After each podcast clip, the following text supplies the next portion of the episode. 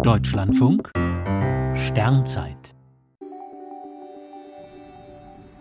10. Februar. Der erste Flug durch den Asteroidengürtel. Pioneer 10 war die erste Raumsonde, die den Asteroidengürtel durchflog, den Bereich zwischen den Bahnen von Mars und Jupiter. Man fürchtete, die Sonde würde mit einem der dort kreisenden Objekte kollidieren.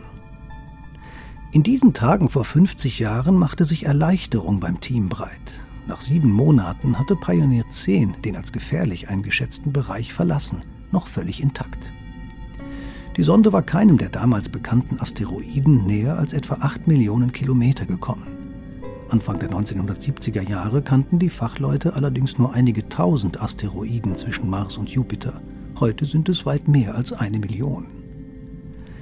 Die Sorge bei Pioneer 10 war dennoch unbegründet, was damals niemand wissen konnte. Inzwischen haben zehn Missionen den Asteroidengürtel durchflogen, dabei ist nie etwas passiert. Grundsätzlich kann auf jedem Weltraumflug plötzlich ein Gesteinsbrocken in die Quere kommen. Das gilt für Missionen zum Mond genauso wie für Reisen zum Pluto. Treffer von Staubkorngroßen Teilchen gibt es immer wieder, aber die richten keinen Schaden an. Schon ein Zentimeter großes Objekt kann eine Raumsonde zerstören. Die kleinen Brocken wären erst im letzten Moment zu erkennen.